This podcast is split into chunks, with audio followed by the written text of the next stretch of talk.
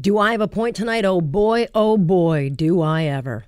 There are bombshells, and then there are what we heard today. And today I can confirm there is a Santa Claus. And he arrived today for the opposition. We knew we were getting an updated statement with more details from Jody Wilson Raybould's testimony about SNC. But what we are learning in a secret recording moves this scandal to a whole new level. Because we learned Jody Wilson Raybould uh, backs up her entire account of what happened, where she has already testified that over four months she was relentlessly relentlessly pressured to get a deal for a company charged with, you know, the kind of corruption that we only hear about in places like, well, Libya. And boy, is it explosive. What we learned today is that the to- testimony Jody Wilson Raybould delivers is word for word exactly as she explained in February. And the Justice Committee released emails, texts, and this secret recorded call between the former AG Justice Minister and Mike Wernick. Remember him. He is the top civil clerk who uh, talked about assassinations. He's the guy who said there was no pressure. Jody Wilson Raybould experienced the kind of pressure everyone else did and who has since resigned. He's also one of 11 people in the Prime Minister's office who she says pressured her relentlessly because, as we had heard, there was an election to win. And this call is one of three that Mr. Wernick made to her. This is a 17 minute call from December 19th. This is two months after Jody Wilson Raybould had already said, No, I am not getting a deal for SNC. And Wernick delivers a very, very clear and very blunt warning Justin Trudeau wants it done. He's quite determined, quite firm, uh, that he wants to, he wants to know why the DPA route, which Parliament provided for, isn't isn't being used. And I think he's going to find a way to get it done one way or another. So um, he's in that kind of mood and um, I wanted you to be aware of that. Okay. He's in a mood. At this point, Wernick tells Wilson Raybould that because she has said no, Mr. Trudeau is going to go outside for advice. He's going to maybe talk to former Supreme Chief Justice. And even though Wilson Raybould makes it very clear, that is not at all appropriate. He's thinking about bringing in somebody like Bev McLachlin to give him advice on this, um, or to give you advice to make you know if you want to feel more comfortable that you're not doing anything that's inappropriate or outside the I'm 100% competent. I'm doing nothing inappropriate. Yeah, no, but would not be um, if you decided to use some of these tools under the law. because I think he feels the government has to have done everything it can before we lose 9,000 jobs in a signature Canadian firm. Right. So, um, I'm again, I'm I'm confident in where I've, I'm at, and my views on SNC and the the DPA haven't changed. This is um, a constitutional principle of prosecutorial independence that Michael, I have to say, including this conversation, previous conversations that I've had with the Prime Minister and many other people around it, it's entirely inappropriate and it is political interference. And I, the Prime Minister, obviously can talk to whomever he wants, but what I am trying to do is to protect him.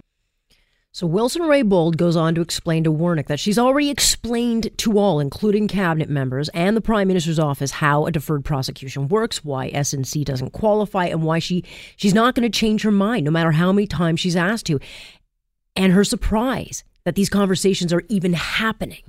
We're treading on dangerous ground here, so I'm going to issue my stern warning um, because I can't act in a manner, and the prosecution can't act in a manner that is um, not objective, that isn't independent. I can't act in a partisan way, and it can't be politically motivated.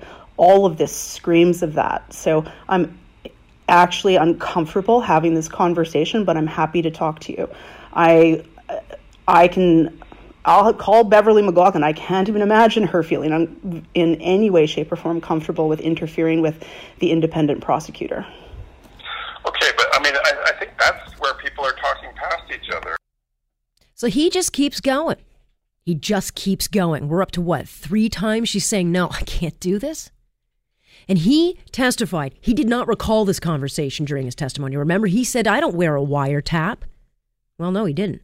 But she did press record on a call. And I think what we are now learning is that no matter how many times she says no, he just keeps on pushing.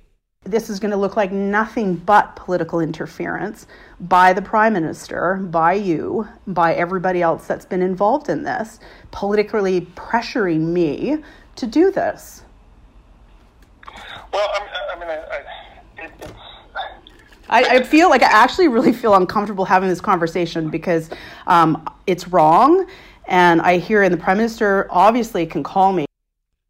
Both Trudeau and Gerry Butts have said Jody Wilson Raybould never raised concerns about their interference or pressuring her over SNC because don't forget, she could have gone to them at any time and raised it. And yet the recording is pretty clear. She told them several times this is not okay. You can't do this. I'm surprised that you and I are having this conversation, but I'm just saying that I really feel uncomfortable and about the appropriateness of this conversation. Okay, I, I understand that, but I, I mean, I think his view is he's not asking you to do anything appropriate or to interfere. He's asking you to use all of the tools that you lawfully have at your disposal. I, I, I, I know I have a tool under under the Prosecution Act that I can use. I do not believe it is appropriate to use it in this case. Okay. All right. I mean, then that's that's clear. Um, well, I, I mean, he's he's in a very firm mood about this. So, um, does he understand the gravity of what this potentially could mean? This is not just about saving jobs. This is about interfering with one of our fundamental institutions. This is like breaching a constitutional principle of prosecutorial independence. So we well, can. I don't think he sees it as that. I mean, well, then nobody's explaining that to him, Michael. Trudeau has claimed that her exit uh, from cabinet was a result of an erosion of trust. Also said, hey, if Scott Brison hadn't quit, this would not have happened. And yet, this 17 minute call proves, uh, you know, it goes beyond that. It shows come hell or high water, Justin Trudeau was going to get SNC a deal, regardless of who did it or the rule of law. I respect where you're coming from. I, I just think I, you know what? I like. I, I hope that you do because I don't think anybody respects this. I mean, the the conversation that Gerry and Katie had with my chief of staff, and I have it like she wrote down what they said, like saying that they don't want to have anything or hear any more about the legalities, but want to talk about jobs. Entirely inappropriate. So, how many times now have we heard it's inappropriate? What are we, five, six times now? They can't get the deal. And Wernick says, no, it, it's not. It's not acceptable. He's in a pretty firm, firm frame of mind about this, though, so I'm a bit worried. Um, bit worried about what? Well, I, I, it's not a good idea for the Prime Minister and his Attorney General to be at loggerheads. Well, I, I feel that I'm giving him my best advice and um, if he doesn't accept that advice, then it's his prerogative to do what he wants. But I am trying to protect the prime minister from um, political interference or perceived or otherwise. I understand that, but I, mean, he doesn't have the power to do what he wants. Uh, all the tools are in your hands, so. okay, so then I, I mean, I, I'm having like thoughts of like the Saturday Night Massacre here, Michael. Like to be honest with you, and and I don't. This is not a great place for me to be in. I don't relish being in this place, but what I am confident of is that I've given the Prime Minister my best advice to protect him and to protect the constitutional principle of prosecutorial independence. Okay.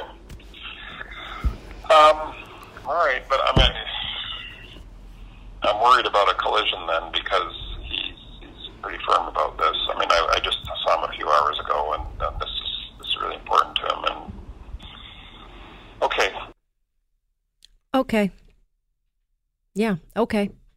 And what does he do? If you don't listen to him, he'll fire you.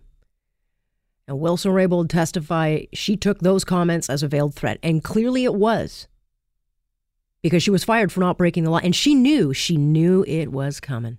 We'll see. He's still around tomorrow. Um, so um, there's a number, number of things on the go right now. So. I'm waiting for the All big, right. the other shoe to drop. So I'm not uh, under any illusion how um, the prime minister um, has and gets things that he wants, and um, I'm just, uh, I'm just stuck doing the best job that I can. There you go. And Parliament gets back to business Monday, and word tonight Liberal MPs are now talking about kicking both Jane Philpott and Jody Wilson Raybould out of caucus because they are causing issues. And I think after today, it is very clear there is one person who needs to be kicked out of caucus, and that would be the guy who has been breaking, uh, you know, the rules and making up lies for the last eight weeks, sending this country into chaos. And so, where does this go now? Well, the Justice Committee says there's nothing to see here. Well, there is plenty to see. Bomb point on Global News Radio.